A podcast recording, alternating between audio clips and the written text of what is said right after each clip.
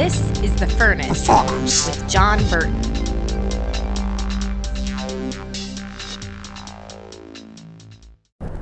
All right, everybody, it is time. It is time for the church to arise. I'm talking about the remnant church. Man, I have been crying out for massive reformation in the church, a full blown revolution for years. Years. This is not a minor tweak, a little tiny adjustment, not something that we just kind of add as a program, not a little kind of, uh, uh, uh, you know, an additional focus. No way. This is full blown reform, and it's time that it happens right now. It's time. Um, man, I tell you what. I I have heard from people all over the place that they are crying out for something like this for a church that's that's fiery that is okay with scaring away the visitors that is just burning white hot um, on a foundation of intercession where consecration and holiness uh, are key. And and where the services are not just some songs and announcements and a teaching and go home. It's it's people crying out to God where they're on their face for an hour or two as the service begins and just contending at the altar and praying in the Spirit and getting wrecked and rocked by God and being available to whatever God wants and just just blowing up the model that we've seen in the American or the Western church for for so many men, you know, so many years. Um, it's time. I, I, talked to a an unbelievably uh, reputable pastor with an incredible legacy, where he is ready to make this shift and he knows that he's going to lose about 50% of the people in his church. I asked him point blank. I said, I said, "How many do you think you're going to lose?" And that's what he told me. Stop and think about this. How, what kind of courage does it take for somebody to be so hungry for God knowing that the old wineskin, the old model is done. Oh my gosh, it's done, it's tired, it's dead. And it's okay with him even though even though it's going to be costly even though tithes are going to disappear even though all of this stuff is going to happen even though the building they might move it have to move into another building who knows what what what, what can happen doesn't care he's just hungry for a move of god and church as usual is done. It's done.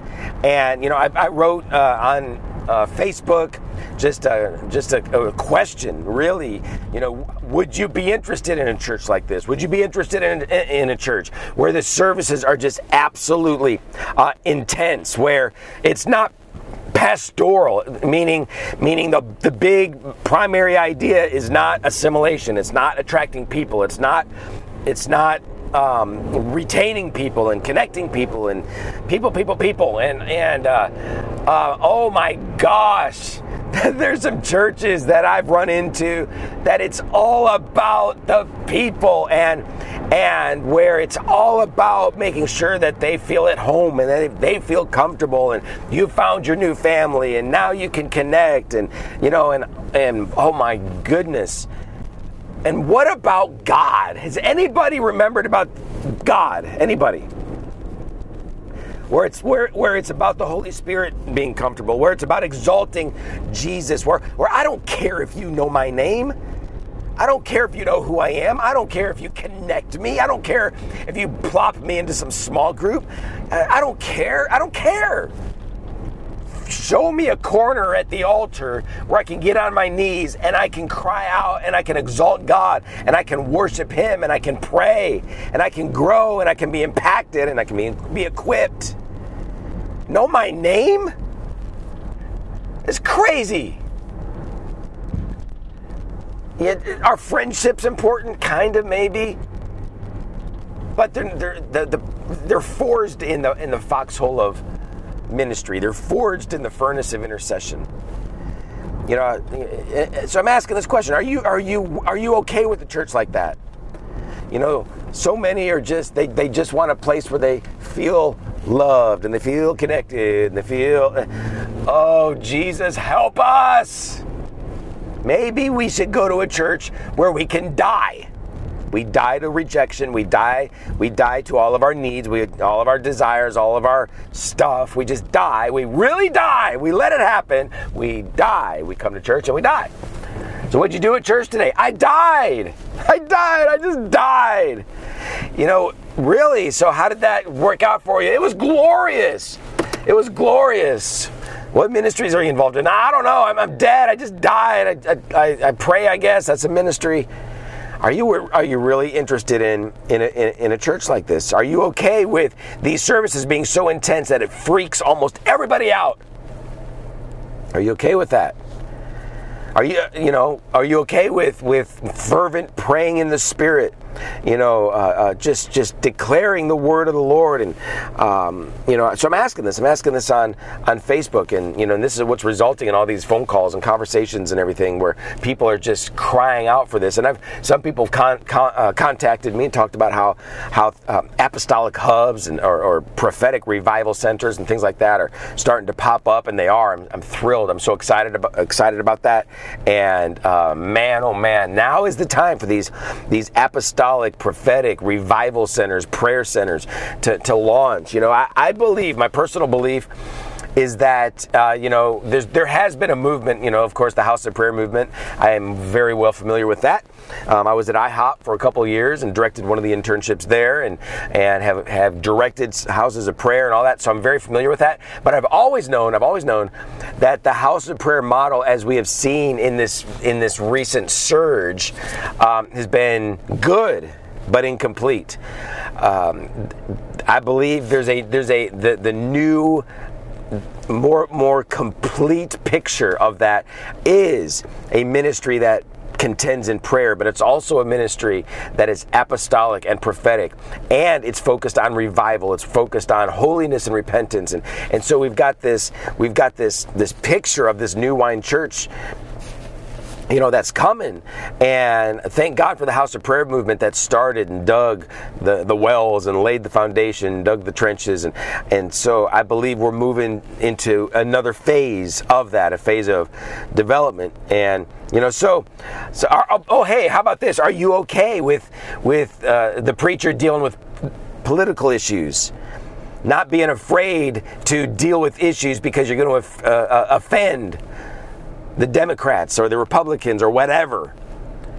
It's okay to take a stand. Are you all right with that? Are you all right with some uh, some things being taught that are that are contrary to your pet theologies? Are you okay with that? Can you handle that with integrity? Are you are you okay with your toes being stepped on? Are you all right with challenge? Are you all right if you're not acknowledged? Are you okay with that? Are you okay with uh, if you don't get to minister the way that you want to? Know, we're talking about this new model of church where, of course, we believe in people being released into ministry and being trained and equipped, being sent. I fully believe in that. But it doesn't always happen in the timeline or the way that people want. Are you okay with that? Are you all right with a, with a ministry that isn't trying to teach on everything and they're laser focused and they might focus mostly on revival and prayer and you know I love when I was at IHOP uh, you know, every Friday night the teaching would be on the end times. Every Saturday night it'd be on intimacy with Jesus. Every week, every single week. And so very, very narrow focused.